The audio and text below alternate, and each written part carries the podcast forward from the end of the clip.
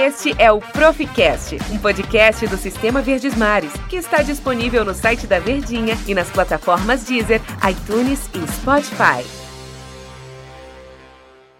Alô, galera do Profcast, a gente está voltando, hein, para trazer para você um novo episódio aqui no site da Verdinha, repaginado, bem legal, bacana, com vários podcasts. E o nosso Profcast vem trazendo para você também curiosidades relacionadas ao futebol, relacionadas a fatos históricos. Olha, amigo, um dia após a realização da terceira rodada da primeira fase do Campeonato Cearense, surpresas. Como? Guarani de Sobral, uma grande surpresa desse início de campeonato, está 100% de aproveitamento. O Barbalha, você lembra, né? O Barbalha ano passado conquistou a primeira fase do campeonato de 2019 e com isso garantiu vaga na Copa do Brasil, também segue o mesmo caminho nessa temporada. O time do Barbalha vem 100% em três jogos, foram três vitórias, mas alguns fatores negativos. O principal deles, o Ferroviário que em três jogos só conquistou dois pontos, não venceu ainda na competição e, o que é pior, demitiu depois de três rodadas o treinador Zé Teodoro.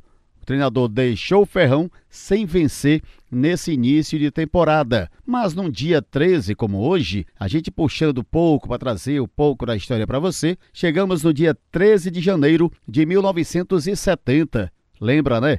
Livro de História, Regime Militar. Pois é, no dia 13 de janeiro de 1970, a Câmara dos Deputados começava a fazer censura prévia em livros, em revistas e jornais, dando início aí ao controle interno nas redações. Era o período do regime militar, opressão, governo do Médici, lemas como Brasil ame-o ou deixe-o. Por outro lado, também tinha Ninguém segura este país.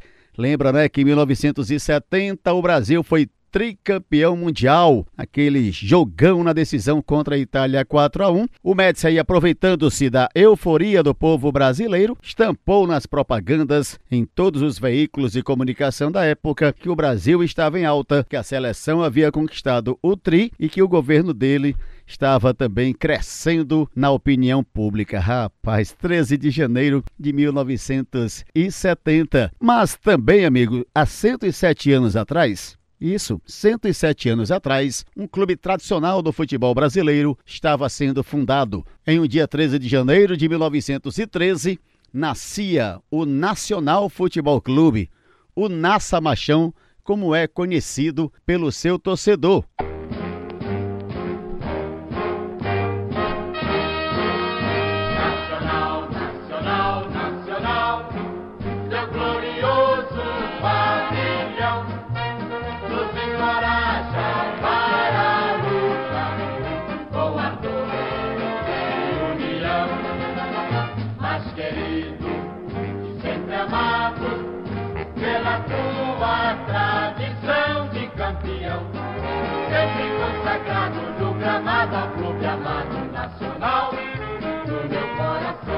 Tá aí o Nacional Nassa Machão, também é destaque aqui no Profcast. Nacional completou mais um ano no clube tradicional do futebol amazonense, de muitos títulos, de muitas conquistas. Você viu a relação? 13 de janeiro, regime militar, ninguém segura esse país. O aniversário do Nacional Futebol Clube de Manaus, mas também em um dia 13 de janeiro, que vai ficar para a história, tivemos a demissão do treinador do Ferroviário, Zé Teodoro. Só aguentou três partidas no comando técnico da equipe e foi substituído por Anderson Batatais, que vai tentar levar o Ferroviário às conquistas e à classificação para a próxima fase do Campeonato Cearense. Tá aí o Profcast para você em mais um episódio. A gente volta no Profcast em uma outra oportunidade. Valeu, aquele abraço.